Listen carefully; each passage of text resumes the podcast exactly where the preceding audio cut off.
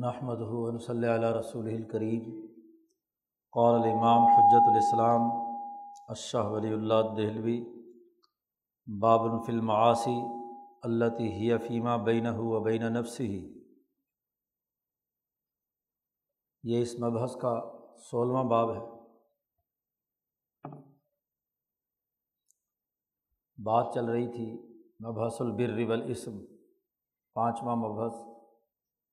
کہ نیکی کیا ہے اور بدی کیا ہے اور اس کی بنیادی حقیقت اور اس کے متعلقات اس باب میں زیر بحث ہے ان میں پہلے اصول البر بیان کیے گئے، اس کے بعد یہ اسم کی بحث چل رہی ہے اور یہ آخری سے پہلے والا باب ہے اس مبحث کا شاہ صاحب نے پیچھے گناہوں یا اسم کے پانچ مرتبے بیان کیے تھے گزشتہ سے پیوستہ باب میں۔ اور پچھلے باب میں شاہ صاحب نے گناہوں کی جو دو قسمیں ہیں، گناہ کبیرہ اور گناہ صغیرہ، اس کے معیارات متعین کر کے اس کا دائرۂ کار واضح کیا تھا کہ گناہ کبیرہ کیا ہے اور گناہ صغیرہ کیا ہے۔ اور پھر اس کے حوالے سے جو علماء میں اختلافات پائے جاتے ہیں، انہیں شاہ صاحب نے حل کیا تھا۔ یہاں اس مبحث میں اور اس کے بعد آنے والے مبحث میں انسانی زندگی کے دو دائروں سے متعلق بنیادی گناہوں کا تعارف کرایا گیا ہے۔ پیچھے شاہ صاحب نے یہ بات واضح کی تھی پچھلے باب میں کہ گناہوں کا ایک دائرہ وہ ہے جو حکمت البر والاسم کی اساسیات پر ہے۔ اور دوسرا دائرہ وہ ہے جس کا تعلق حکمت التشریع یا حکمت شریعت سے، عملی نظام سے متعلق۔ ہے پچھلے باب میں یہ بات پچھلی دفعہ واضح کی جا چکی ہے کہ کچھ تو کسی ریاست کے بنیادی آئین و قانون اور اقدار کا معاملہ ہوتا ہے۔ ان اقدار کی خلاف ورزی وہ اس قانون اور ضابطے کے گناہوں میں شمار ہوتی ہے کہ آپ کسی سوسائٹی کی بنیادی ویلیوز ہی کو نہیں مانتے، اس کے بنیادی تقاضوں کو تسلیم نہیں کرتے۔ اور دوسرا یہ کہ اس قانون اور آئین کے تحت جو ذیلی اور ضمنی بائیلاز بنائے جاتے ہیں اور سسٹم بنایا جاتا ہے، وہ حکمت و تشریح کہلاتی ہے کہ وہ قدر اور ویلیو جس پر کسی سوسائٹی کے تمام لوگوں کا اتفاق ہے، اس کو عمل میں لانے کا پروسیجر کیا ہوگا؟ تو ایک پروسیجرل خلاف ورزی ہوتی ہے اور ایک بنیادی اقدار اور آئینی اور دستوری خلاف ورزی ہوتی ہے۔ تو دین اسلام یا دنیا بھر کے تمام نظاموں، چونکہ یہاں تمام دنیا کے دساتیر اور آئین کے تناظر میں بحث اور گفتگو ہو رہی ہے اس قسم الاول میں تو گناہوں کے دو طرح کے دائرے ہو گئے۔ ایک وہ کہ جو تمام دنیا میں مسلمہ اقدار ہیں انسانیت کی، اس کی خلاف ورزی کریں گے تو وہ وہ گناہ شمار ہوں گے جو حکمت البر والاسم کے حوالے سے، جرائم میں سے ہیں۔ یعنی وہ کل انسانیت کے مسلمہ قوانین کی خلاف ورزی ہو رہی ہے۔ یہاں اس قسم میں چونکہ اسی سے بحث ہے تو اسی سے متعلق ان گناہوں کا یہاں تذکرہ ہمارے پیش نظر ہے۔ اب ان اقدار پر جو شریعت محمدیہ میں نظام بنایا گیا ہے، اس کے پروسیجر طے کیے گئے ہیں، اس کی عملی شکلیں بنائی گئی ہیں۔ اس کے حوالے سے کیا کیا گناہ ہے وہ اس قسم میں زیر بحث نہیں ہے اس کی بحث القسم الثانی میں جہاں جہاں جو باب آ رہا ہے، اس کی خلاف ورزی کسی بھی شرعی حکم کی خلاف ورزی کی جزا و سزا یا اس کا گناہ ہونا، اس کی بحث اگلی قسم میں جو ہم نے رمضان میں پڑھنا شروع کی تھی، اس میں اس پر بحث ہے۔ اب جب یہ طے ہو گیا کہ حکمت البر والاسم یعنی کل انسانیت کی مجموعی انسانی اقدار کی خلاف ورزی کی بنیاد پر ہونے والے جو گناہ ہیں، وہ زیر بحث ہے تو اب اس کے دو دائرے ہیں۔ ایک فرد کی ذات جس کا تعلق اس کے جسم اور اس کی روح کے درمیان جو تعلق ہے یعنی بالفاظ دیگر یوں کہہ سکتے ہیں کہ جس کا تعلق اس کی ملکیت اور بہیمیت کے ساتھ اس کی اپنی ذات کے ساتھ انفرادی ہے۔ ہر فرد کا انفرادی اس کی روح کا اور اس کے نفس کا معاملہ ہے۔ کہ وہاں وہ انسانی اقدار کو توڑتا ہے، اس کی خلاف ورزی کرتا ہے۔ تو وہ جو بنیادی گناہ ہیں جن کا تعلق فرد کی اپنی روح اور اپنے جسم یا اپنی بہیمیت اور اپنی ملکیت کے تعلق کے حوالے سے ہے، وہ اس سولہویں باب میں ہمارے پیش نظر ہے اگلا باب جو آ رہا ہے، آخری باب اس مبحث کا، اس میں یہ کہ فرد اور انسانی اجتماع اجتماعی انسانیت، سماج اور فرد کے درمیان جو تعلقات وجود میں آتے ہیں، ان کے گناہ کیا ہے وہاں ہم انسانیت کی مسلمہ اقدار توڑیں گے تو وہ وہ گناہ شمار ہوں گے۔ تو ان کا بنیادی مجموعی جو اصولی خاکہ ہے وہ کیا ہے؟ وہ اگلے باب میں ہے۔ یہاں اس باب میں بینہ و بین نفسی انسان اور اس کی اپنی روح کے درمیان جو انسانی اقدار ہونی چاہیے تھیں، اس کے حوالے سے اس باب میں گفتگو ہے۔ دائرۂ کار متعین ہو گیا تو بات درست تناظر میں سمجھ میں آئے گی۔ اور اگر یہ دائرہ کار متعین نہ ہو اور لفظی طور پر اس کا ترجمہ پڑھ لیا جائے حجرت اللہ کا، تو بات سمجھ میں نہیں آئے گی۔ اسی لیے لوگ ٹھوکرے کھاتے ہیں کہ دائرۂ کار نہیں متعین کرتے کہ اصل بحث کیا ہے۔ کسی بحث کا جو جی دائرہ ہے وہ متعین ہو جائے تو بہت سارے مسئلے حل ہو جاتے ہیں۔ علمی قاعدہ اور ضابطہ سب سے پہلے تو بیان کیا۔ علم جان لینا چاہیے کہ ان القوت الملکیہ من الانسان۔ انسان کی جو قوت ملکیہ ہے، قد اک تنفت بہا القوت البہیمیہ من جوانی بہا انسان کی قوت بہیمیہ نے اس کی قوت ملکیہ کو چاروں طرف سے گھیر رکھا ہے۔ اوپر، نیچے، دائیں، بائیں، آگے، پیچھے۔ روح ملکی یعنی قوت ملکی۔ شروع میں شاہ صاحب نے پہلے مبحث میں بحث کرتے ہوئے کہا تھا کہ انسان کے اندر دو بنیادی قوتیں ہیں، ایک ملکی اور ایک بہیمی۔ نفس انسانی کی دو قوتیں ہیں، ایک بہیمی اور ایک ملکی۔ تو ان دونوں قوتوں میں جو قوت بہیمیہ ہے اس نے قوت ملکیہ کو چاروں طرف سے گھیر رکھا ہے۔ وہ ان نما ماسلوحا فیضالی کا اس کو ایک مثال سے سمجھاتے ہیں۔ ایسے گھیر رکھا ہے جیسے کوئی پرندہ کسی پنجرے میں قید ہو۔ پنجرا اس کے چاروں طرف اور پرندہ اس کے اندر قید ہے۔ انسان کی قوت ملکیہ یا اصل انسانیت کہہ لیجیے اس کی ملکیت جو ہے وہ ایک پرندہ ہے۔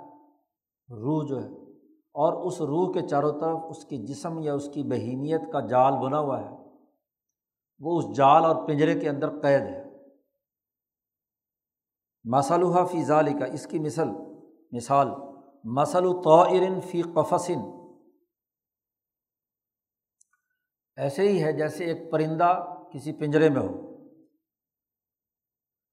اب پرندے کی خصوصیت کیا ہے؟ فضاؤں میں اڑنا۔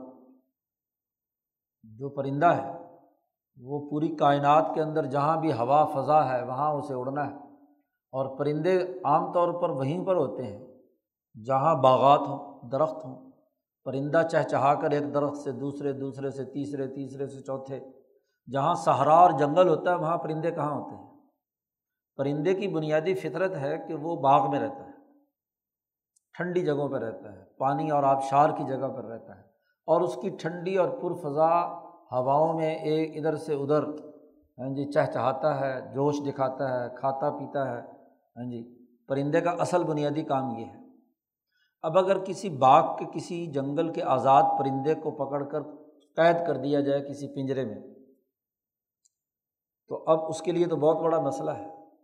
ہاں جی آزاد پرندہ قید کر دیا جائے تو اس پرندے کے لیے بہت بڑا مسئلہ ہے۔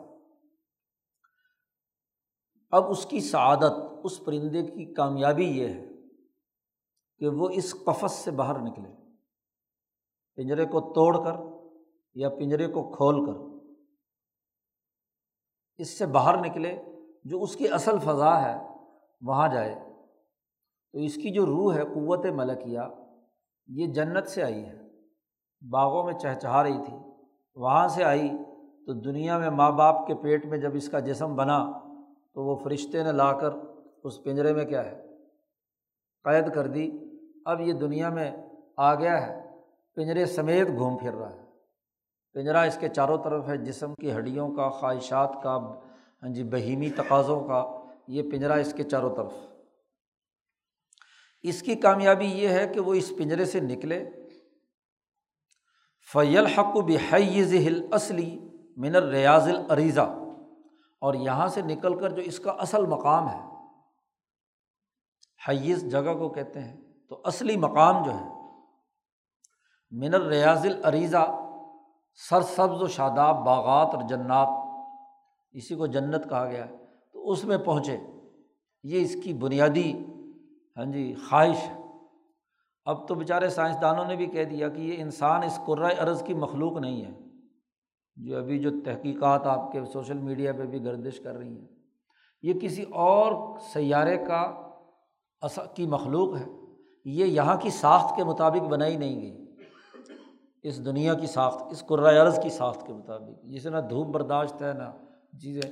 ہر وقت یہ اس باغ اور جنت کا ماحول دنیا میں پیدا کرنے کے لیے سرگردہ رہتا ہے۔ اچھا مکان ہو اچھا باغ ہو، اچھی ہاں جی بنگلہ ہو اور راحت اور آسان آسانیاں جو کسی پرفضا مقام میں ہوتی ہیں، اس کی خواہش دنیا کے ہر مذہب کے ہر انسان، دنیا کے ہر فرد کے اندر پائی جاتی ہے، خواہ وہ دہریا ہی کیوں نہ ہو۔ خواہش ہے کہ بہت عمدہ سڑکیں، بہت عمدہ بازار، بہت عمدہ ہاں جی مکانات، اور خاص طور پر اگر وہ جنگل میں جاتا ہے، باغات میں پھرتا ہے، مکان بھی چاہتا ہے کہ دیہات کے اندر، باغات کے اندر ہونے چاہئیں درخت لگاتا ہے، تو مصنوعی طور پر اس دنیا کو جنت بنانے کی پوری کوشش کرتا ہے۔ لیکن ہے پنجرے میں قید اس لیے تمام تر خواہشات اس کی اسی تناظر میں ہوتی ہیں۔ اب اس کا اصل دائرۂ کار کامیابی یہ ہے کہ اس پنجرے سے نکلے اور اپنے اصل مرکز تک پہنچے اور ویکل الحبوب الغازیہ و الفواق لذیذہ من ہونا کا وہاں اس درخت باغات کے اندر جو ہاں جی بہترین غذائی اجناس ہیں، وہ کھائے اور وہاں کے لذت بخش پھل، فروٹ استعمال کرے۔ اور وید خلفی زمرتی ابنا نوعی اور جو اصل اس کی انسانیت کا جو اصل گھر ہے، وہاں اپنے اصل انسانوں کے ساتھ داخل ہو کر گپ شپ لگائے۔ زمرت المطقین کے اس میں جہاں کھانے پینے جس کا منظر قرآن نے بیان کیا ہے۔ کہ اعلیٰ سرور متقابلین ایک دوسرے کے سامنے صوفوں پہ بیٹھے ہوں گے، کھائیں گے، یہ کریں گے، وہ کریں گے، وغیرہ وغیرہ۔ فیب تہیج و بہم کل البتحاج اور وہاں جا کر مکمل خوشی مکمل خوشی اسے حاصل ہو جب وہ اپنے جیسے لوگوں کے اندر وہاں رہے گا۔ دنیا کے ہر مذہب میں، دنیا کے ہر سسٹم میں یہ راحت پیدا کرنے کے لیے خواب و دنیا میں ہی کوئی جنت بنانا چاہے یہ اس کی فطرت کا حصہ ہے، یہ اس کے اندر داخل ہے یہ بات۔ تو اس کی قوت ملکیہ کے چاروں طرف قوت بہیمیہ نے پنجرا بنا رکھا ہے اور اس پنجرے سے نکلنا ہی اس کی اصل کامیابی ہے۔ شاہ صاحب کہتے ہیں، اب معاملہ تو یہ ہے کہ اصل بات تو یہ ہے کہ اس سے نکلے۔ اچھا نکلنے کے لیے اس کو ٹارگیٹ دیا گیا ہے اس کی عمر کا پچاس، ساٹھ سال جو بھی اس دنیا میں زندگی ہے کہ بھائی اب یہ تمہارا پنجرا ہے، اس میں تمہیں قید کر دیا گیا ہے۔ ہاں جی جس کو قرآن نے بھی کہا ہے کہ احسن تقویم پیدا کیا گیا تھا، لیکن کیا ہے؟ اسفل الصافلین میں داخل کر دیا گیا۔ مخلوق تو پیدا کی تھی بہت اعلیٰ ترین درجے کی۔ ہاں جی احسانی تقویم تھی۔ اور سمر ردد نہ ہو اسفلا ہم نے پھر اس اعلیٰ ترین مخلوق کو اس پنجرے کے اندر صافلین میں قرۂۂ عرض پر پھینک کر وہاں داخل کر دیا۔ اب یہاں داخلے کے بعد اب اس کے ذمے ایک ٹارگیٹ لگایا گیا کہ بھائی اس پنجرے سے تمہیں نکلنا ہے، دنیا کو بھی جنت بنانے کی جتنی دنیا میں رہ کر بنا سکتے ہو، بناؤ۔ اور اصل ٹارگیٹ یہ ہے کہ اس پنجرے کی قید سے جب نکلو تو نکلنے کے بعد کہاں پہنچنا ہے؟ اس جنت میں، جہاں سے تم آئے ہو اصل۔ یہ اس کو ٹارگیٹ دے کر کہہ دیا الدینہ آمن و عامل الصالحات فلاحم اجر جو اس ٹارگیٹ کو پورا کرے گا یہ دوڑ ہے سب کے لیے، میدان وسیع ہے۔ چلو نکلو اور نکل کر کیا ہے؟ اس اپنی اصل جنت تک جاؤ، یہی تمہارا امتحان ہے۔ اسی میں تمہارا کصب ہے، یہی تمہارے اعمال کا جائزہ ہے۔ اسی کو قرآن نے دوسری جگہ پر کہا فلقت خلق نل انسان فی کبد ہم نے انسان کو مشقت میں پیدا کیا ہے، مشقت کا ٹارگیٹ دیا ہے۔ اور کیا ہے؟ آگے قرآن نے واضح کر دیا کہ یتیموں کا کھانا کھلانا ہاں جی غلاموں کو آزاد کرنا، اس پنجرے کو توڑنے کے لیے یہ سارے بہت سارے کام جو انسانیت کے نقطۂ نظر سے ہیں، وہ تو اگلے باب میں آ رہے ہیں۔ لیکن خود ملکیت اور اپنی بہیمیت کے تناظر میں جو ہے، اس کو توڑنے کے حوالے سے بھی اسے ایک کردار ادا کرنا ہے۔ کیونکہ جب یہ درست ہوگی تو آگے جا کر انسانوں کے ساتھ کوئی معاملہ درست ہوگا۔ اب اس کے درست کرنے کے لیے بر اصول البر تھے اور اصول البر پیچھے تفصیل سے بیان کیے جا چکے ہیں۔ ان میں سب سے پہلا بنیادی اثاثی اصول تھا کہ یہ بہیمی پنجرا کمزور تب ہوگا اور ملکی قوت مضبوط تب ہوگی کہ جب جس جگہ جانا چاہتے ہو، جس ٹارگیٹ پر، جنت کے، اس کا جو خالق و مالک اللہ تبارک و تعالیٰ ہے، اس کی توحید، اس کی وحدت کا تصور ہوگا۔ کیونکہ وہ جنت کے پیچھے جو اصل روشنی یا توانائی ہے، اصل ذات کار فرما ہے، جس کی وجہ سے یہ روح کام کر رہی ہے۔ تو روح ملکی کا جو بنیادی تعلق ہے وہ جس نور سے کٹ کر آئی ہے، اس نور کے ساتھ اس کے اندر ذوق، شوق تو پیدا ہو اس تک پہنچنے کا، اس کو ماننے کا، جس کے دماغ میں یہ تصور ہی نہیں ہے، تو وہ کیسے آگے بڑھے گا؟ تو شاہ صاحب کہتے ہیں کہ گناہوں کی اب یہاں سے ترتیب بیان کر رہے ہیں جو انسانی ملکیت اور بہیمیت کے درمیان باہمی تعلق کے حوالے سے جو رکاوٹیں ہیں۔ شاہ صاحب کہتے ہیں اشد شقاوت انسانی انسانوں میں سے بدبخت ترین انسان وہ ہے، نمبر ایک۔ نمبر ایک، شاہ صاحب نے کہا دہریا نمبر دو، کافر۔ آگے ہاں جی آگے گناہ کبیرہ کا مرتکب وغیرہ وغیرہ۔ تو سب سے پہلے شاہ صاحب نے کہا کہ اس پنجرے سے یعنی بہیمیت والے پنجرے سے اس کی روح کے نکلنے میں سب سے پہلی جو بنیادی رکاوٹ رکاوٹ ہے دہریا ہونا ہے۔ تو دہریا کسے کہتے ہیں؟ دہریے کی حقیقت یہاں شاہ صاحب نے بیان کی ہے۔ شاہ صاحب کہتے ہیں یقون دہرین وہ حقیقت الدہری دہریت کی حقیقت یہ ہے کہ یقون مناقزن للعلوم الفطریہ المخلوقہ فی ہی کہ اس کے اندر جو انسانی فطری علوم ہے انسانی فطری علوم کی مخالفت، اس کو توڑنا، انسانی فطرت کے جو بنیادی تقاضے ہیں، جبلت کے بنیادی تقاضے ہیں، ان کے متضاد سوچ رکھنا۔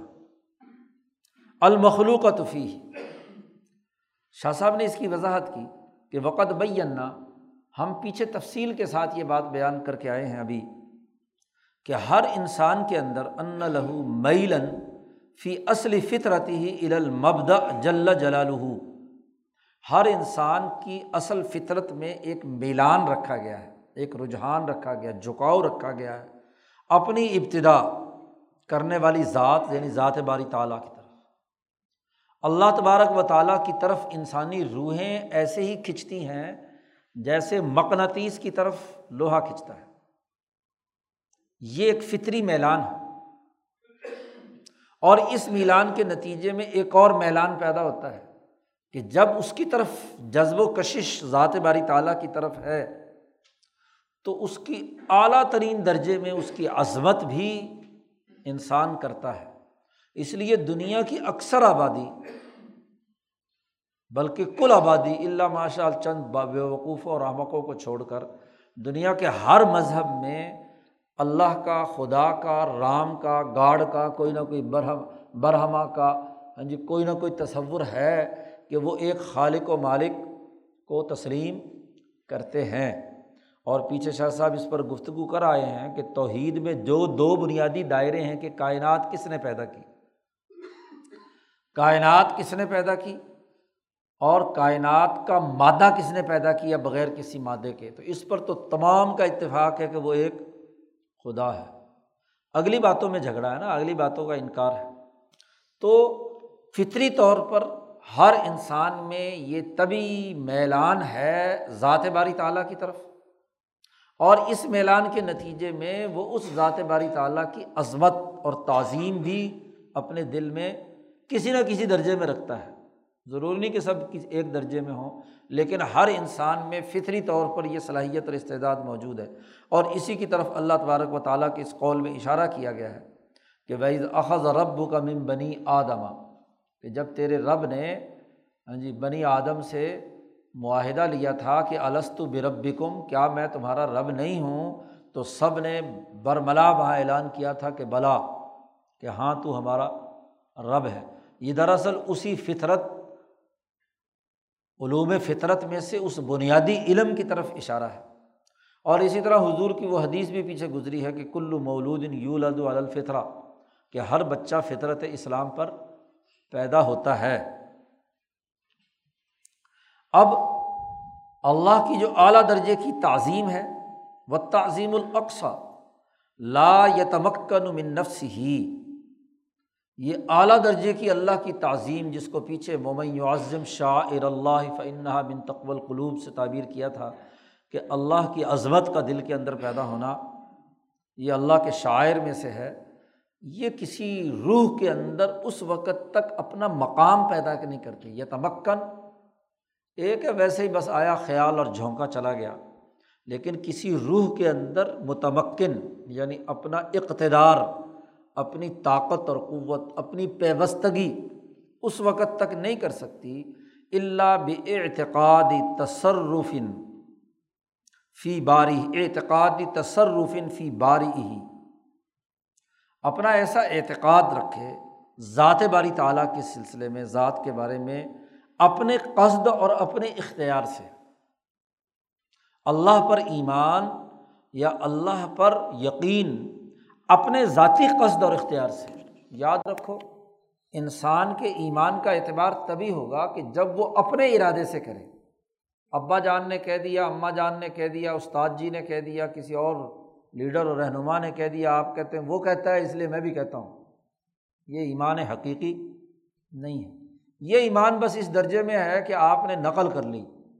اصل ایمان تو یہ ہے کہ جب آپ بالغ ہو گئے، سمجھدار بن گئے، اس وقت اب آپ اپنے ارادے اور قص سے جیسے باقی کام کرتے ہیں، اپنے ارادے سے کھانا کھاتے ہیں، اپنے ارادے سے چلتے ہیں، اپنے ارادے سے کپڑے پہنتے، بناتے ہیں، اسی طرح اپنے ارادے، قصد اور اختیار کے ساتھ ذات باری تعالیٰ کو ایک واحد خدا کے طور پر اس پر اعتقاد رکھیں۔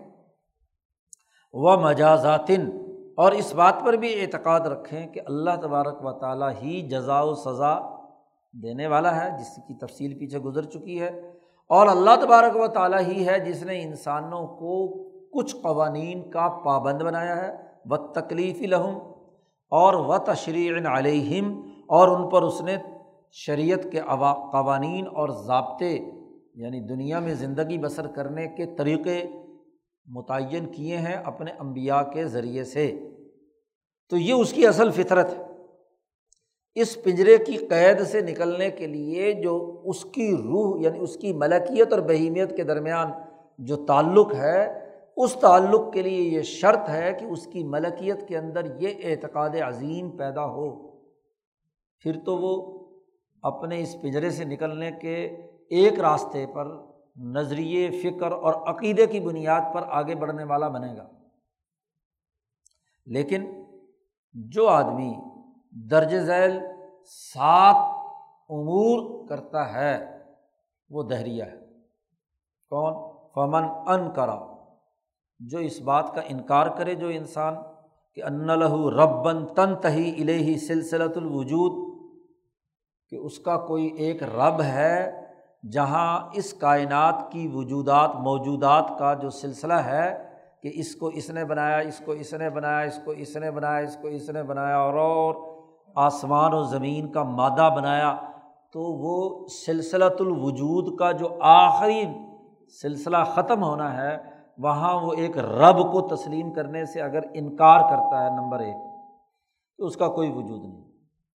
یہ کائنات خود بخود بنی، خود بخود چلی، کوئی اس کا بنانے والا نہیں ہے۔ انکار کرے، اس بات کا، اپنے رب کا انکار کرے۔ یا یہ اعتقاد رکھے کہ اعتقاد ربن معطل لا تصرف فی العالم۔ ایک ایسا رب ہے کہ جس نے کائنات بنائی تو ہے۔ ایک واجب الوجود ہے جیسے یونانی فلاسفہ کہتے تھے کہ رب تو ہے، اس نے یہ کائنات ابتدا پیدا کی ہے۔ اور پیدا کرنے کے بعد وہ تو خود معطل ہو کے نوز باللہ، ہاتھ پیر توڑ کر بیٹھ گیا ہے۔ اب آگے جو کام اس نے سفرد کر دیا ہے اپنے، جو جو اس نے نائبین بنائے تھے اور فلاسفہ کے یہاں ہاں جی منطقیوں کے یہاں فلاسفہ یونان کے یہاں وہ دسویں عقل ہے۔ عقل عاشر اس کو وہ کہتے ہیں۔ تو وہ عقل عاشر جو ہے، وہ سارا کام چلا رہی ہے۔ ہاں جی اللہ تبارک و تعالیٰ اب اپنا کام کر کے بس فارغ ہو گیا۔ وہ اعتقاد کرے ایک ایسے رب کے بارے میں کہ جو سرے سے کیا ہو گیا، معطل ہو گیا۔ لا یہ تصرف فی العالم، اس کائنات کے اندر اس کا کوئی عمل دخل نہیں ہے۔ یہ بھی دہریہ ہے۔ پہلی بات یہ کہ سرے سے کائنات کے کسی خالق کو ہی کیوں نہیں مانتا؟ رب ہی کو نہیں مانتا۔ نمبر ایک۔ یا یہ کہ رب تو مانتا ہے، لیکن اس کائنات کے عالمگیر سسٹم اور پورے نظام پر اس کی جو گرفت ہے، اس کا جو تصرف اور حکمرانی ہے، اسے نہیں مانتا۔ تو دہریت کا دوسرا درجہ۔ دہریت کا تیسرا درجہ یہ کہ اللہ تبارک و تعالیٰ ہے۔ یہ بھی فلاسفہ یونان میں سے ایک طبقہ ہے۔ او، یہ کہ رب تو ہے، لیکن یہ تصرف بال ایجابی من غیر ارادت اپنے ارادے کے بغیر آٹومیٹکلی جیسے مکینیکل انداز میں، کائنات ایک دفعہ اس بنانے والے نے بنا دی۔ اب بنانے کے بعد اللہ کے ارادے کا کوئی عمل دخل نہیں۔ اتنا تصرف تو ہے کہ وہ اس پتلی تماشے کو دیکھ رہا ہے۔ باقی جو سسٹم بنا دیا ہے، وہ از خود خود کار طریقے سے کیا ہے؟ چل رہا ہے۔ جیسے پیچھے شاہ صاحب نے ایک مثال دی تھی کہ جیسے کوئی آدمی کوئی مشینری بناتا ہے گھڑی کی مثال دی تھی، اس زمانے میں تو گھڑی ہی تھی۔ آج تو بہت ساری اور چیزیں بھی بن گئی۔ تو گھڑی بنا دی اس نے۔ اب گھڑی بنانے والا، گھڑی ساز جو ہے وہ نہیں بھی ہے۔ تو جہاں بھی وہ گھڑی کسی کے پاس ہے، وہ آٹومیٹک سسٹم کے تحت ہاں جی اس کی سوئی گردش کر رہی ہے۔ اس میں بنانے والے کے کسی ارادے کا کوئی عمل دخل اب رہا نہیں، کیونکہ وہ اب خود مختار ہو گئی۔ تو اگر وہ اللہ کے بارے میں یہ سمجھتا ہے کہ اللہ نے پیدا تو کی کائنات اور اس میں اس کا تصرف بھی ہوا اور وہ تصرف یا سسٹم چلانے کی بات اتنی ہی ہے کہ اس نے چیز بنا کر چھوڑ دی، اس کے کچھ ضابطے مقرر کر دی، جیسے گھڑی ساز جو ہے، گھڑی کی سوئی کی گردش کے ہاں جی گردش کے ضابطے اس نے مقرر کر کے خود بخود اس آٹومیٹک سسٹم کو چھوڑ دیا اور وہ کام کر رہا ہے۔ ایسے ہی کیا ہے؟ اس کائنات میں بھی یہی کام ہو رہا ہے۔ من غیر ارادتن اللہ کے ارادے کا انکار کرتا ہے۔ تو اللہ کی صفات میں سے ایک اہم ترین صفت کا وہ انکار کر رہا ہے۔ تو یہ تیسرے درجے کا دہریہ ہے۔ چوتھا درجہ وہ ہے کہ اس تصرف کو تو مانتا ہے کہ ارادے کے ساتھ اللہ تعالیٰ سارا کام کر رہا ہے، لیکن لا یجاز عبادہ علامہ یف علومن خیرن اور شرن وہ جزا سزا نہیں دے گا۔ اپنے بندوں کو کہ انہوں نے اچھا کیا یا برا کیا، بس ایک سسٹم بنا دیا اور نگرانی کر رہا ہے، ارادے کے ساتھ کر رہا ہے۔ تو جب ارادہ ہی اس کا کار فرما ہے، تو جزا و سزا کیسی؟ اچھا ہو رہا ہے تو تب بھی وہی کر رہا ہے، اور برا ہو رہا ہے تو تب بھی کیا ہے؟ وہی کر رہا ہے۔ پھر کیا جزا و سزا ہے؟ اس لیے وہ سزا وزا ما یا فعلون من خیرن و شرن کیونکہ جو کچھ خیر و شر ہو رہا ہے، یہ اس کے ارادے سے ہو رہا ہے۔ تو ہم انسان تو محض مجبور محض ہے۔ ہاں جی اس کے ہاتھوں میں ایک کٹ پتلی ہے۔ تو وہ جو چاہے مرضی کر رہا ہے، تو اب اس پر جزا و سزا کا کیا مانا تو یہ بھی دہریت دہریت کی ایک قسم ہے، جس کو قدریہ کہتے ہیں، فرقہ قدریہ یہی تھا۔ نمبر پانچ۔ یا یہ کہ اس کا یہ اعتقاد ہے اپنے رب کے بارے میں کہ وہ رب ایسا ہے جیسے باقی ساری مخلوقات۔ جی باقی ساری مخلوقات ہے جس کو شاہ صاحب نے پیچھے اصول البر میں تشبیح کے عنوان سے واضح کیا تھا کہ اللہ ایسا ہی ہے جیسے ہم میں سے ایک انسان ہوتا ہے۔ اس کے ہاتھ بھی ہیں، پاؤں بھی ہیں، کان بھی ہیں، ناک بھی ہیں، آنکھیں بھی ہیں، جسم بھی ہے، یہ بھی ہے، وہ بھی ہے۔ ہاں جی اس کو مشبہ کہتے ہیں تشبیح دینے والے۔ تو شرک کے ساتھ ساتھ کیا ہے؟ تشبیح بھی ایک خرابی کی چیز تھی، تو یہ بھی کیا ہے؟ دہریہ ہے۔ او اشرا کا عبادہ ہو فی صفات ہی یا دوسرا درجہ کہ شرک کہ بندوں میں سے کسی بندے کے بارے میں کہتا ہے کہ وہ اللہ کے ساتھ کسی کام میں کیا ہے؟ شریک ہے۔ شرک کا ارتکاب کرتا ہے چھٹی شکل۔ اب یہ تمام باتیں وہ ہیں جو پہلے اصول البر میں میل انسانی میں انسانی جو میلان اللہ کی طرف ہے، اس کی تشریح میں باتیں آ چکی ہیں۔ اس لیے ان کے الرغم، اس کی مخالفت میں جو بھی یہ ان عقائد میں سے کوئی عقیدہ رکھتا ہے وہ تو دہریت۔ او اعتقادہ یا ساتویں بات، شرک بھی نہیں مشرق بھی نہیں ہے تشبیح بھی نہیں ہے۔ اللہ کو اس عالم میں متصرف اور سسٹم چلانے والا بھی مانتا ہے، جزا و سزا کی بات بھی مانتا ہے وغیرہ وغیرہ۔ لیکن وہ یہ اعتقاد رکھتا ہے کہ کسی نبی کے ذریعے سے اللہ نے کسی شرعی قانون کا انسانوں کو پابند نہیں بنایا۔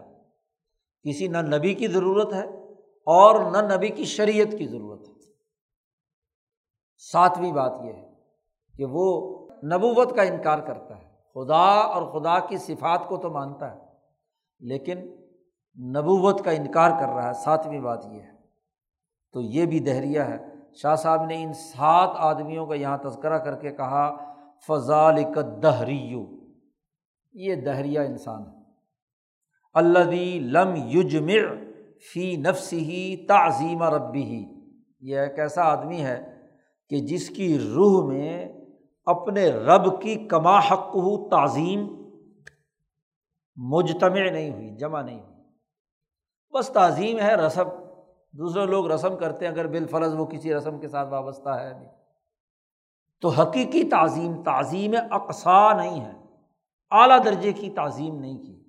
کیونکہ اس، جس ذات کو آپ مان رہے ہیں، ان ساتوں دائروں میں وہ ذات ایک سسٹم بنائے ہوئے ہے اور ان ساتوں دائروں میں ہی اس کی خدائی کا اظہار ہو رہا ہے۔ ان دائروں میں سے کسی ایک دائرے کا انکار کرنا دراصل اس کی طرف اپنے میلان کو ختم کرنا ہے۔ اس لیے اللہ نے کہہ دیا کہ ان اللہ لا یغفر یشرا کبھی اللہ تعالیٰ کبھی معاف نہیں کرے گا جو اللہ کے ساتھ شریک ٹھہراتا ہے۔ یعنی شرک ان تمام گناہوں میں سے آخری درجہ ہے نا؟ تو جو شریک ٹھہراتا ہے، اس کا مطلب پہلے والے درجے تو بطری کے اولا اس کے اندر پائے جاتے ہیں۔ لم یجم فی نفس ہی تعظیم ربی ہی اس کی روح کے اندر اپنے رب کی تعظیم نہیں پائی جاتی۔ ولی سلی علم ہی نفوظ الحیز القد سے اصلاً۔ اس کا یہ علم جو ناقص علم ہے، اس کے ذریعے سے اس کی ملکیت اپنے اصل مقام پر نفوذ اور داخل ہونے کے حوالے سے کردار ادا کرنے کی اہلیت نہیں رکھتی۔ کیونکہ وہاں تک پہنچنے کے لیے درست علم کا اور نظریے کا ہونا ضروری ہے۔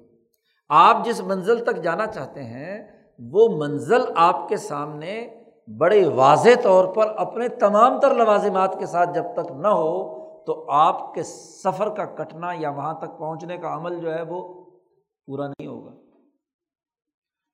جہاں بھی دھندلاہٹ ہے، جہاں بھی مقصد کے اندر ہاں جی کوئی نظریہ نہیں ہے، کوئی اس کی سوچ نہیں ہے تو وہیں پر آپ اس منزل تک نہیں پہنچ سکتے۔ کسی کی یہاں تک ہے، کسی کی وہاں تک ہے، کسی کی جو جہاں تک پہنچے گا وہیں تک۔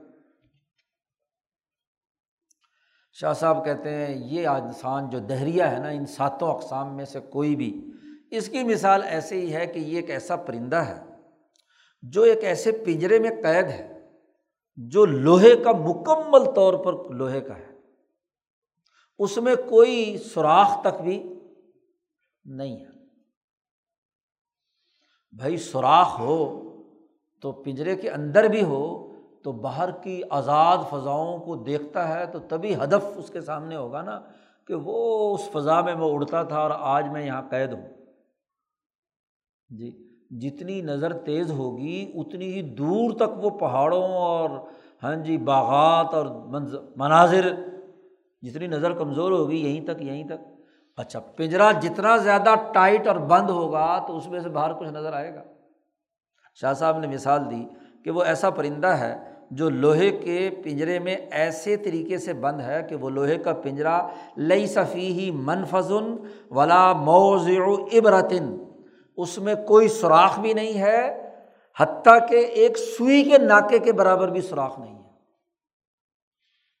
کیونکہ کہیں سے روشنی باہر کی آئے گی باہر کی کھلی فضا آئے گی تو تبھی ادھر جا رہا ہے نا۔ لیکن اس آدمی کا بہیبی قوت کا پنجرا اس ملکی روح کے چاروں طرف اتنا شدید ہے، اتنا ٹائٹ قسم کا قید کیا گیا ہے کہ اس پنجرے سے باہر اس کو کسی سوراخ میں سے بھی کوئی چیز نظر نہیں آتی۔ آپ دیکھیے کہ جو کال کوٹڑیوں میں قید ہوتے ہیں، ان کے لیے تو وہ جو روشن دان سے معمولی سی روشنی بھی آ رہی ہوتی ہے وہ بھی امید کی ایک کرن ہوتی ہے۔ اس سے بھی وہ باہر کے ماحول کا کچھ اندازہ لگا سکتے ہیں۔ تو جس درجے کا پنجرا ہوگا، اسی درجے کے مطابق ایک قیدی ہے، جیل کے اندر کھلا پھر رہا ہے۔ ایک یہ کہ کوٹڑی میں ہے لیکن آگے سلاخیں ہیں، چلو باہر سے کچھ نظر آتا ہے۔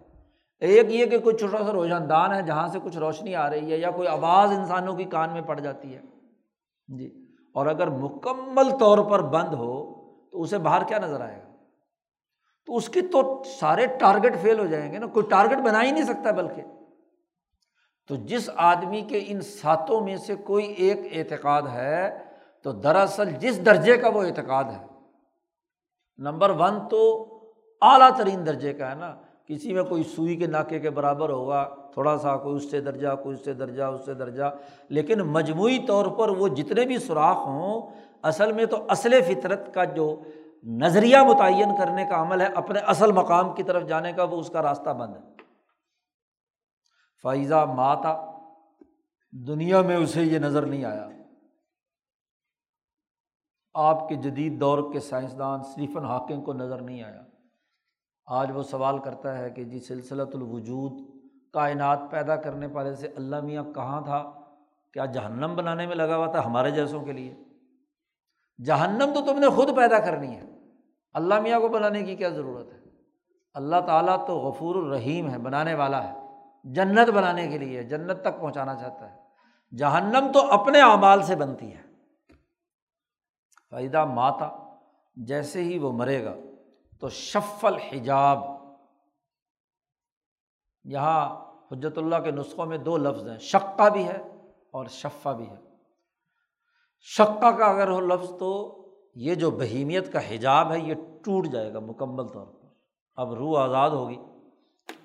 یا شفا شفا سے مراد یہ ہے کہ جال جال تو برقرار رہے گا، لیکن اس میں سے کچھ کیا ہے؟ سوراخ بن جائیں گے۔ شفون جس اسی سے ہے نا، یہ جو جالی دار کپڑا ہے، اس کو شفون بھی عربی کا لفظ ہے۔ تو شف کہتے ہیں جال نما، جس میں سے کچھ نہ کچھ سوراخ ہوں گے۔ تو یہ دہریا جب فوت ہوگا، مرے گا، تو اس کا حجاب کچھ کمزور ہوگا۔ یعنی شفون کی طرح کچھ نہ کچھ ہاں جی جال کے اندر رہے گا، اسی جال کے اندر، بہیمیت کے جال میں۔ لیکن کچھ مناظر نظر آنا شروع ہوں گے۔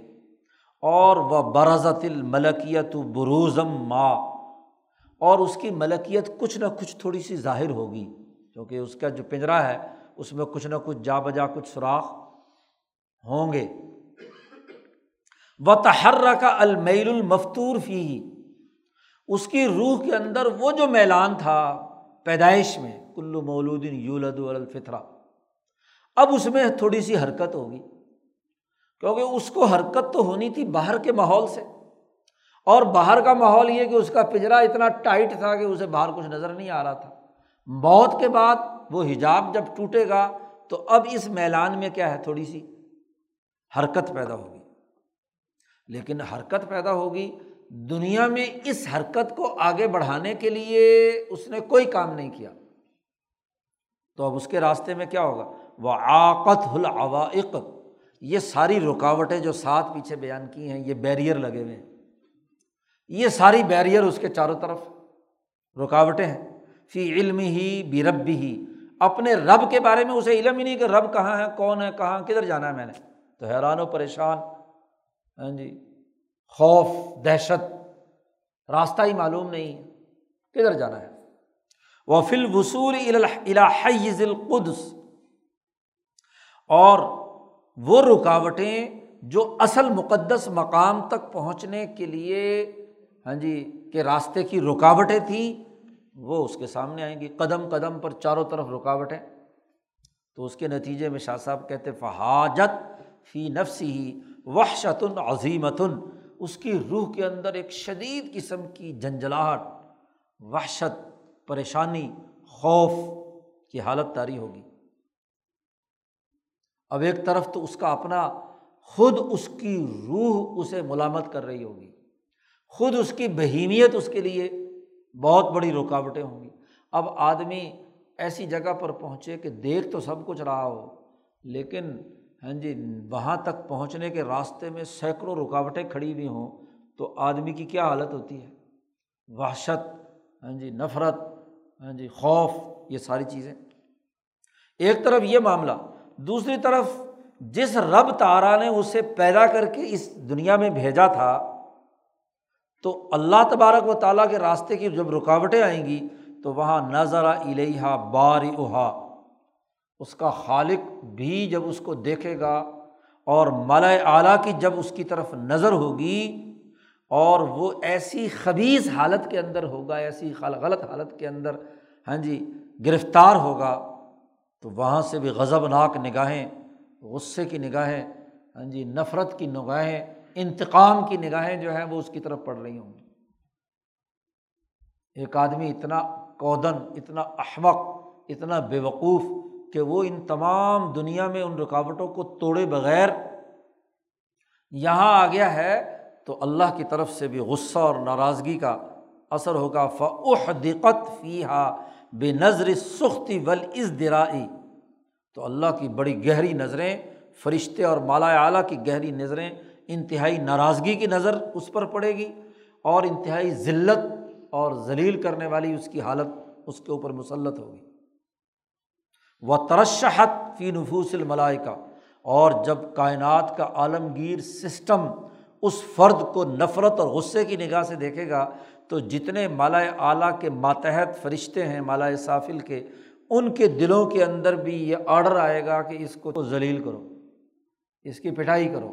ناراضگی کا اظہار کرو الحامات سخت والعذاب، چنانچہ فعزبہ فل مثالی و فل خارج تو عالم مثال میں اس کو عذاب دیا جائے گا، اور نہ صرف عالم مثال میں، بلکہ خارج میں بھی یعنی حقیقت میں بھی واقعات اس کی پورے جسم اور روح کو مسلسل عذاب عذاب قبر ہاں جی وہ دیا جاتا رہے گا، کیونکہ اس نے وہ جو کوئی وہاں تک پہنچنے کا ٹارگیٹ ہی نہیں تھا اس کا، اور وہ اسی ذلت، امیز اور قید کی حالت کے اندر ہوا۔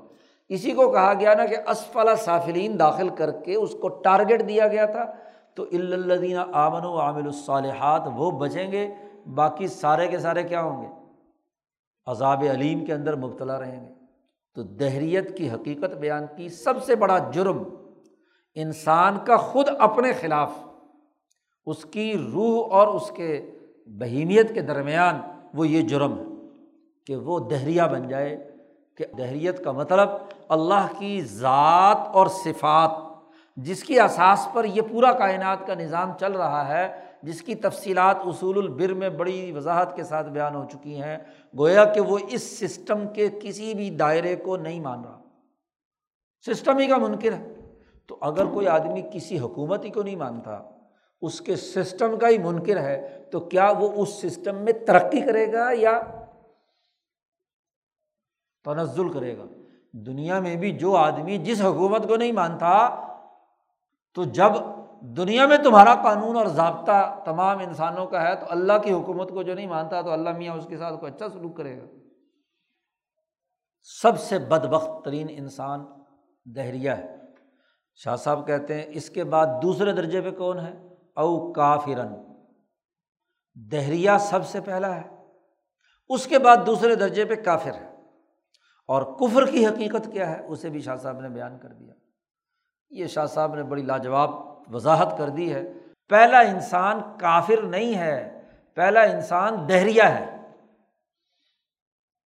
کافر یہ دوسرے درجے کا انسان ہے، اور کون ہے وہ دوسرے درجے کا انسان؟ کافر۔ تکبرا علشان اللہ تطور بھی اللہ تعالی۔ پہلی ساری باتیں مانتا ہے وہ۔ پہلی ساری باتیں ساتوں کی ساتوں مانتا ہے، جو کافر ہے، پہلی ساتوں باتیں مان رہا ہوتا ہے۔ لیکن اگلی بات نہیں مانتا، کیا جو یہاں بیان کی ہے۔ تکبر علشان اللہ تطور اب اللہ تعالی۔ کہ اللہ کی ہر دن ایک نئی شان ہے۔ وہ اللہ کی اس نئی شان کا منکر ہے۔ کیا مطلب؟ وہ یہ بھی مانتا ہے کہ ایک اللہ جس نے کائنات پیدا کی، اس کا ایک رب ہے جو اس کائنات کو چلا رہا ہے، ساری باتیں۔ اور وہاں آخری بات کیا تھی؟ کہ وہ نبی اور نبوت کا منکر ہے۔ کہ نبی جو ہے، اس کے واسطے سے شریعت بھی اللہ نہیں بھیجتا۔ لیکن یہ جو کافر ہے، وہ بھی یہ بات مانتا ہے کہ اللہ میاں نے شریعت امبیا کے ذریعے سے بھیجی ہے۔ اس بنیادی قانون کو وہ مانتا ہے، کافر بھی۔ ساتوں باتیں مانتا ہے۔ لیکن مانتا کس چیز کو نہیں ہے؟ وہ یہ کہ جو ایک درجے میں وہ نبوت آنے کا اختیار تھا، لیکن وہ نبوت جو آ گئی ہے، وہ اب ہمیشہ ہمیشہ کے لیے ہوگی۔ اللہ کا کوئی ہر زمانے میں ہر دور میں کوئی نئی شان ظہور پذیر نہیں ہوتی یعنی نیا نبی نئی شریعت کے ساتھ نہیں آ سکتا۔ کافر وہ ہے جو اس نبی کی جو اس دور میں آیا ہے، اس نبی اور اس کی جو تعلیمات یا اس کی شریعت ہے، اس کا وہ منکر ہوتا ہے۔ کافر۔ قرآن نے اس شان کا ذکر کرتے ہوئے کہا، کل یومن ہو فی شان۔ اور شان سے کیا مراد ہے؟ آنی میری مراد شان سے یہ ہے کہ ان للعالمی ادوارن و اتوارن حسب الحکمت الہیہ کہ اس پوری کائنات میں عالم میں مختلف ادوار و اتوار ہیں، جیسے اللہ کی حکمت تقاضا کرتی ہے ویسا ہی دور وجود میں آتا ہے اور اس دور کے مطابق ایک نبی آتا ہے۔ تو کائنات میں یہ تغیر و تبدل ہو رہا ہے۔ جو آدمی اللہ کے اس تغیر و تبدل کو نہیں مانتا، وہ کافر ہے۔ تغیرات زمانہ کو تسلیم نہیں کرتا، اس شان کو تسلیم نہیں کرتا۔ جب بھی ایک نیا دورہ آتا ہے فیضا جا دورتن جب بھی ایک نیا دور آتا ہے، تو اوح اللہ تعالیٰ فی کل سمائن امرہ اللہ تبارک و تعالیٰ ہر آسمان پر اس آسمان کے مطابق ایک نیا حکم جاری کرتا ہے۔ اور وہ دبر المالا مالا العلیٰ بیما یوناسب ہوا اور اثر نو اس دور کے مطابق نیا مالا آیا اعلیٰ منظم کرتا ہے۔ وہ کتب الحم شریعہ و مسلح اور اللہ تعالیٰ ان کے لیے شریعت اور مسلحت اس دور کے مطابق متعین کرتا ہے۔ موسا کا دور آیا تو موسا کے مطابق مالا اعلیٰ مرتب ہوا۔ اور اس مالا اعلیٰ نے موسا کے مطابق تورات نازل کی۔ بالا اعلیٰ نے اس دور کی مسلط کے تقاضے کے مطابق موسا کو شریعت دی۔ پھر دور عیسیٰ کا زمانہ آیا تو عیسیٰ کے اس زمانے میں اس کے مطابق مالا اعلیٰ منظم ہو گیا۔ اور پیچھے مالا اعلیٰ کی بحث میں آپ پڑھ چکے ہیں کہ مالا اعلیٰ ہر دور کا نیا منظم ہوتا ہے۔ کیوں؟ مالا اعلیٰ کے اندر جتنے افراد جاتے ہیں ان میں سے اگلے جب آگے چلے جاتے ہیں تو پیچھے سے ترقی کر کے لوگ اس کے اندر وہاں ایک مثال دی تھی نا کہ جیسے ہی کوئی اسپیس وہاں خالی ہوتی ہے تو نیچے سے اس کی جگہ پر کوئی نہ کوئی مقرب بارگاہ الہی پہنچ جاتا ہے۔ مثلاً موسا علیہ السلام کے زمانے میں خود موسا علیہ السلام مالا اعلیٰ کا وہ مقام جو عرش الہی کے نیچے، وہاں موسا تو خود تو نہیں تھے نا۔ موسا تو کہاں تھے؟ زمین میں تھے۔ تو موسا سے پہلے کے جتنے امبیا تھے، وہ وہاں تھے۔ اور جب عیسیٰ آئے تو موسا کہاں تھے؟ تو نیا مالا اعلیٰ ہو گیا نا مثال ہے۔ یا موسا کی تربیت سے جتنے حواریین تیار ہوئے، وہ وہاں موجود ہیں۔ تو اب عیسیٰ کے زمانے کا مالا اعلیٰ میں تغیر پیدا ہو گیا کہ نہیں؟ یہ ہے۔ کل یومن ہوا فی شان۔ اور ایک دن پانچ ہزار سال کا ہے۔ یا ایک ہزار سال کا ہے، یا پانچ ہزار سال کا ہے، یا ایک صدی کا بھی ہے، ایک پانچ سو سال کا بھی ہے، وغیرہ وغیرہ، جس کی بنیاد پر مجدین بھی آتے ہیں۔ تو ہر دور کی ایک نئی شان ہوتی ہے۔ اس شان کے مطابق مالا اعلیٰ مرتب ہوتا ہے۔ یعنی مالا اعلیٰ کا مطلب کہ اس اس کے مطابق انتظامیہ مقرر ہوتی ہے۔ مالا اعلیٰ انتظامیہ ہی ہے نا کائنات کے نظام کو چلانے والی۔ تو انتظامیہ اس کے مطابق ہوگی نا۔ اور جب محمد مصطفیٰ صلی اللہ علیہ وسلم آئے مثلاً، تو اب کیا ہوا؟ عیسیٰ علیہ السلام اس مالا اعلیٰ کے ممبر بن چکے ہیں۔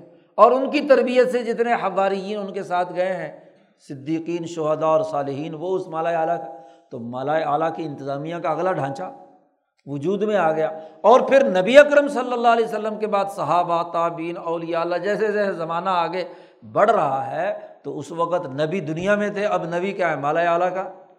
حصہ ہے۔ ابو بکر صدیق خلفۂ راشدین، اس مالا اعلیٰ کا حصہ ہے۔ تو مالا اعلیٰ ہر دور کے مطابق وہ اس دور کی انتظامیہ ہے۔ وہ اس دور کے رنگ اور تقاضوں کے مطابق شریعت، قوانین، ضابطے اور مسلطیں دنیا میں منتقل کرتے ہیں۔ جو آدمی اس کا منکر ہے منکر ہے، وہ کافر ہے۔ سما الحما المالا العلیٰ تمشیت حاضر طور فی العالم۔ پھر مالا اعلیٰ کو اللہ پاک الہام کرتا ہے کہ سب اجماع کر کے اس عالم کے، اس دور کے مطابق کام کریں۔ پھر ان کا اجماع ہوتا ہے یعنی ان کا عزم، پیچھے اجماع المالا اعلیٰ، اجماع ہوتا ہے۔ اور اس اجماع کے نتیجے میں انسانوں کے دلوں میں اسی درجے کے الحامات آتے ہیں۔ تو شان بدلتی رہتی ہے۔ جو شان کے تغیر و تبدل کا انکار کرتا ہے، وہ کافر ہے۔ تغیرات و تبدلات کو جو تسلیم نہیں کرتا، زمانہ بدلتا ہے۔ تو زمانے کے بدلنے کے تغیر و تبدل کو جو تسلیم نہیں کرتا اور زمانے کے مطابق جو مالا اعلیٰ کا اجماع ہے، اس کی تعلیمات ہیں وہ ان کا بھی منکر ہوگا۔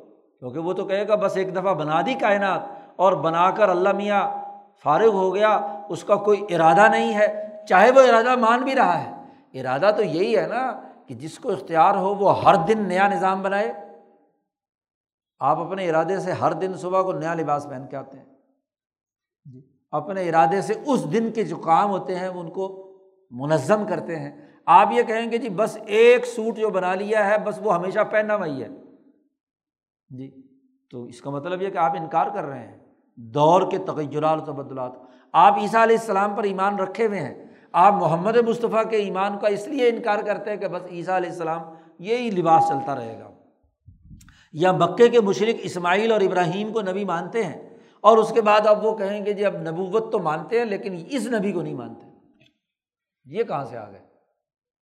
تو گویا کہ وہ اس نبی کی نبوت کا اور اس کے شریعت کا کیا ہے؟ وہ نبی کی نبوت کا ہی انکار نہیں کر رہا، بلکہ دور کے تغیرات و تبدلات کا انکار کر رہا ہے۔ اسی کے ساتھ ساتھ۔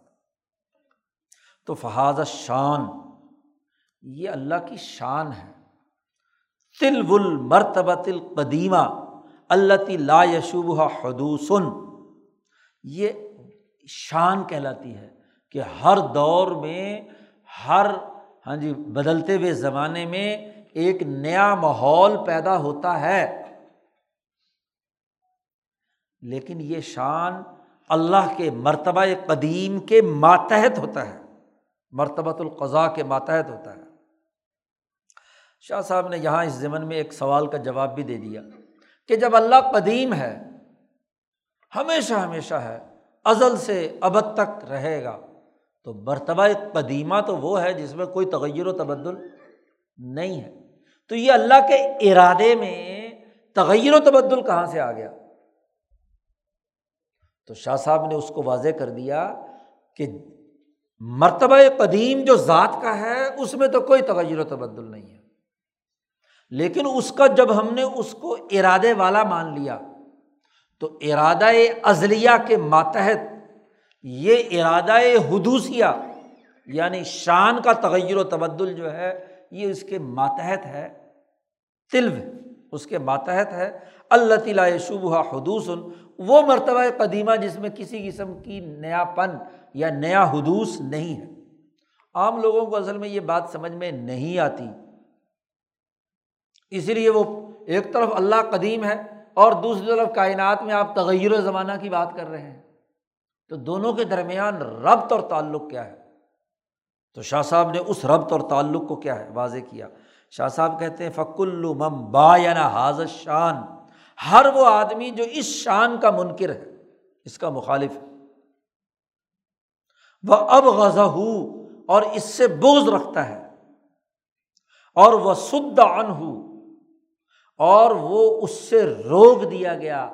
اس زمانے کے تغیر و تبدل کو سمجھ کر اپنے دور کے مطابق جو مالا اعلیٰ کا رنگ تھا یا اس کے احکامات تھے، اس کو ماننے سے اس وہ روک دیا گیا۔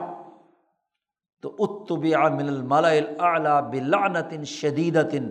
تو اس پر مالا اعلیٰ کی طرف سے شدید ترین لانت آتی ہے۔ تو ہی تو بنفسی ہی اس کے پورے روح کو احاطہ کر لیتی ہے۔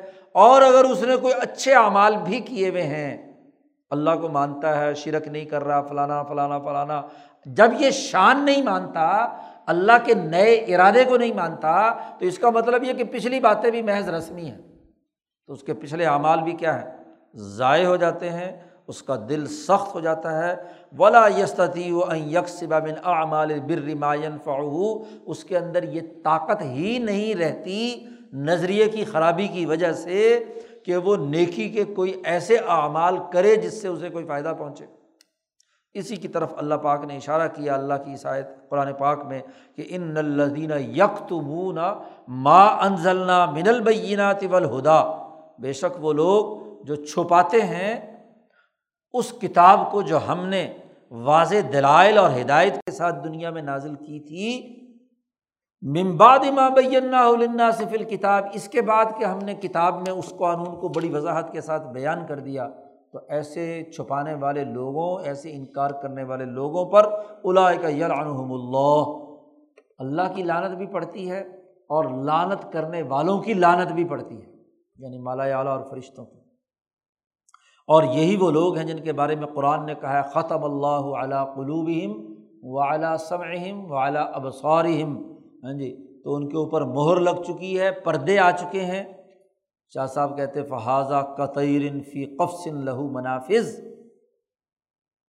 یہ کافر ایک ایسا فرد ہے کہ اس کی روح جو ہے ایک ایسے پنجرے میں قید ہے کہ پنجرے میں سوراخ تو ہیں، لیکن اللہ انہ قد غشیہ بن فوق ہی بغاشیت عظیمت کوئی بہت موٹا کپڑا ہاں جی اس پورے پنجرے کو ڈھانپے ہوئے۔ سوراخ تو تھے سوراخ سے آر پار تو تب نظر آئے گا کہ جب کوئی چیز وہاں سامنے نہ ہو، لیکن پنجرے کو ڈھک دیا جائے کسی ہاں جی کپڑے سے، کسی غاشیا سے، کسی ڈھانپنے والی چیز سے، تو سوراخ تو ہیں، لیکن سوراخ سے آر پار اس لیے نظر نہیں آ رہا کہ غاشیت نظیمتن چاروں طرف۔ تو ایک دہریت ہے اور ایک کفر ہے۔ قرآن نے ان دونوں کا الگ الگ تذکرہ کیا ہے۔ وہ ادنا منظالی کا اس کے بعد تیسرا درجہ جو ہے، حکمت البر الاسم کے مطابق، انسان اور انسانی روح کے درمیان ان دو سے کم تر درجہ، چوتھا درجہ۔ یہ اگلے درجات دونوں کے دونوں مسلمانوں کے ہیں، جو نہ دہریے ہیں، نہ کافر ہیں۔ اللہ کے سسٹم، اللہ کے نظام، اس کی اس دور کی شان اور رنگ کو مانتے اور تسلیم کرتے ہیں۔ شاہ صاحب کہتے ادنا منظالی کا اس سے کم درجہ وہ ہے کہ جو آدمی توحید پر اعتقاد رکھے اور اللہ تبارک و تعالیٰ کی جیسے تعظیم کرنی چاہیے، ویسی تعظیم کرے۔ لاکن ترکل امتسال لما عمر بھی فی حکمت البر والاسم۔ لیکن وہ اللہ نے حکمت البر والاسم کے تحت جن باتوں کے کرنے کا اسے حکم دیا تھا، وہ اس کو پورے طریقے سے کر نہیں رہا۔ ویسے تو ایمان و یقین رکھتا ہے، مسلمان ہے، لیکن جس کام کرنے کا اسے حکم دیا تھا، حکمت البر والاسم کے تحت، اصول البر میں توحید اور توحید، صفات وغیرہ کے بعد جو باتیں بیان کی گئی تھیں ہاں جی تو جو اس کے لیے فطرت کے راستے کو آگے بڑھانے والی تھی، اس کا وہ پورے طریقے سے عمل درآمد نہیں کرتا، لما امیر بھی فی حکمت۔ اس کی مثال ایسے ہی ہے کہ جیسے ایک آدمی علمی طور پر تو جانتا ہے کہ بہادری کیا ہوتی ہے۔ جی کم مسل رجولن ایک ایسا آدمی کی مثال کہ جو شجاعت کی، بہادری کی تعریف جانتا ہے کہ بہادری ایسی ہوتی ہے اور بہادری کو اچھا بھی سمجھتا ہے اور بہادر ہونا بھی چاہتا ہے۔ کہ اس کی مثال اس آدمی کی ہے جو بہادری کو جانتا ہے کہ بہادری کیا ہوتی ہے۔ اور اس کے فائدے بھی جانتا ہے کہ بہادر آدمی کی لوگ عزت کرتے ہیں، وہ اپنا روب داب جماتا ہے۔ لیکن بیچارے کا جسم ایسی ساخت ہے کہ لاکن لا سطح الاتفاف و بہا۔ بہادری پیدا کرنے کی اس کے اندر صلاحیت۔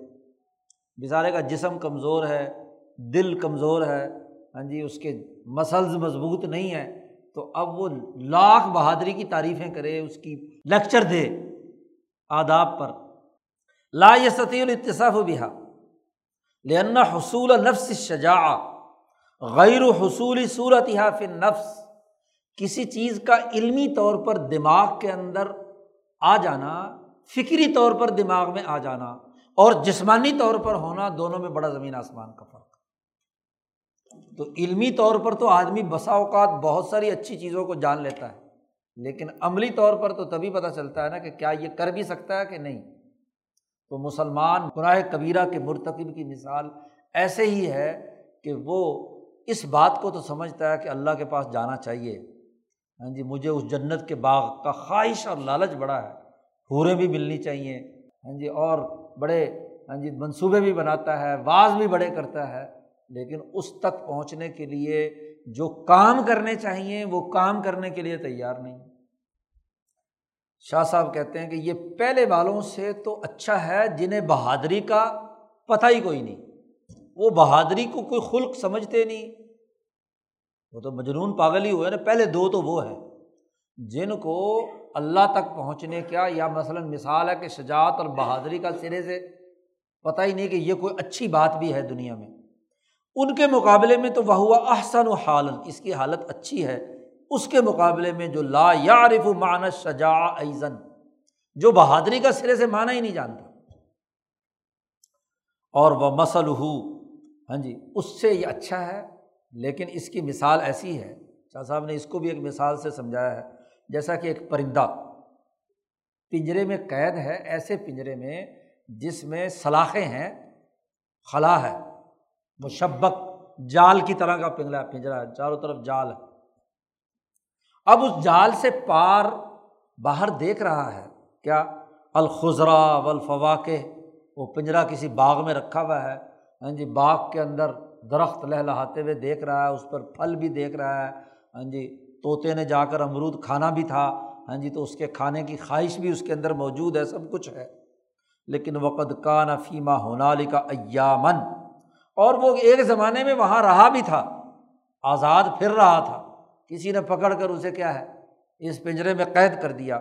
سم ترا علیہ الحبس۔ اس پر یہ حبس طاری ہو گیا، قید طاری ہو گئی۔ تو اب یہاں بیٹھ کر وہ شوق بڑا کر رہا ہے۔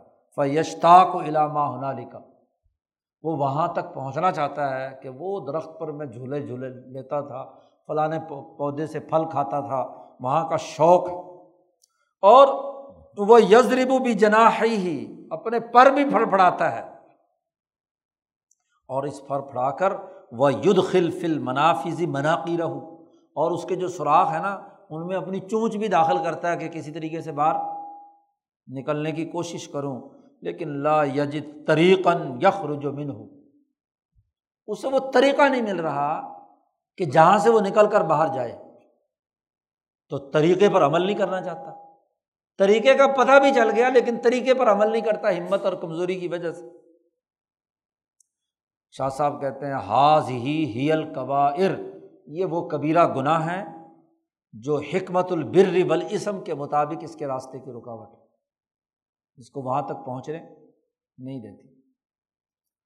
اور اس سے بھی اگلا کم ترین درجہ گناہوں بد بختی کے اعتبار سے وہ ہے کہ ایف اعلیٰ حاضل عوامر وہ ان جو احکامات دیے گئے ہیں، ان پر عمل تو کرتا ہے۔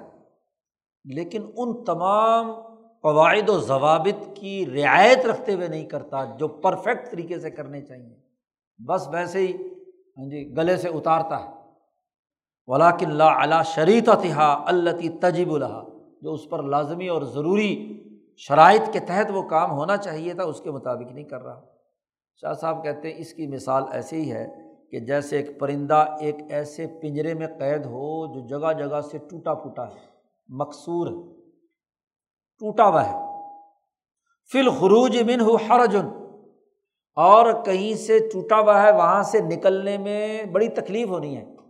کیونکہ نکل تو جائے گا، لیکن اس کے پر زخمی ہو جائیں گے۔ کوئی اتنی درمیان میں ایسا سوراخ ہے کہ پر زخمی ہو گئے، بازو زخمی ہو گیا، مخدوش۔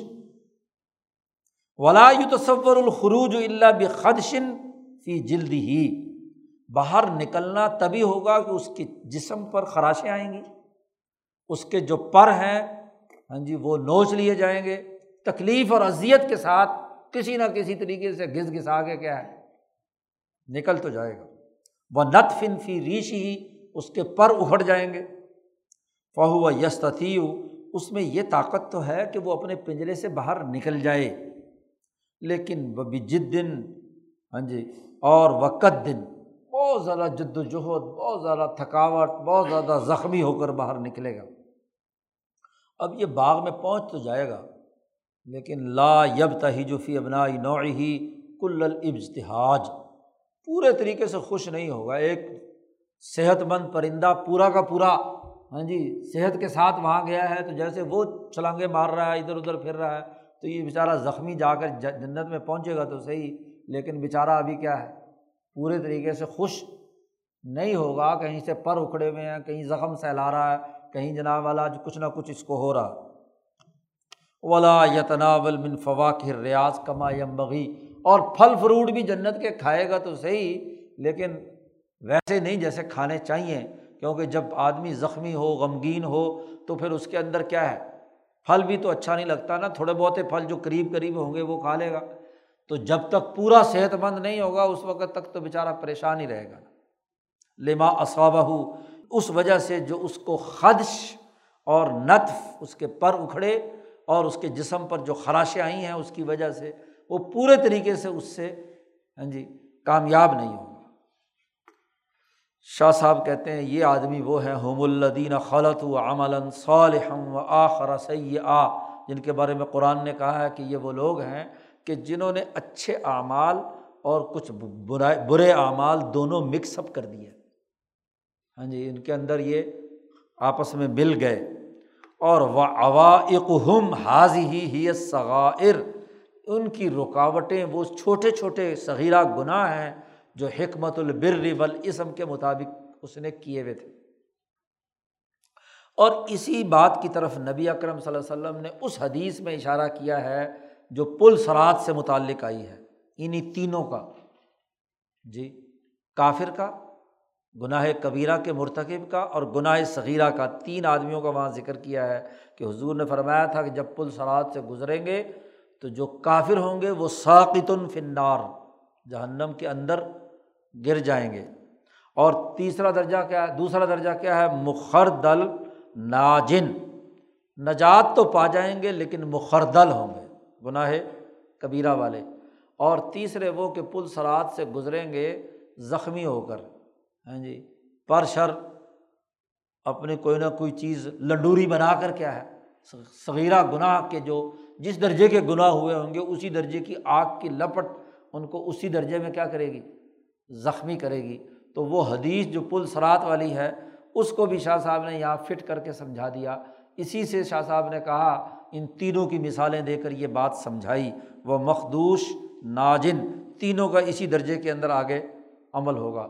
و اللہ عالم باقی ہم نے تو بات بیان کر دی ہے، باقی اللہ تعالیٰ زیادہ جانتا ہے کہ مجید جو کچھ اس وقت دنیا میں موجود علم ہے، اس کے مطابق یہ چار درجے ہیں۔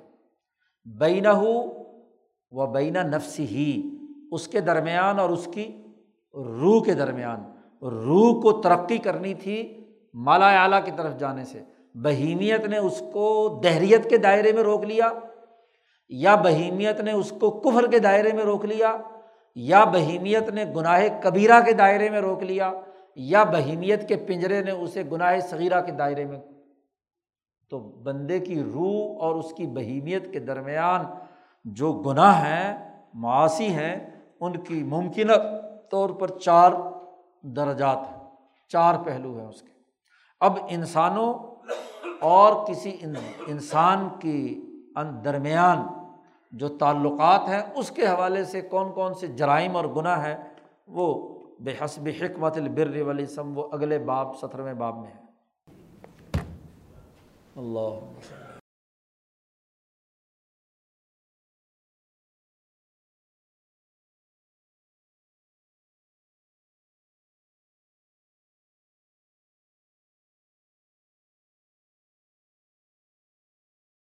اجمائی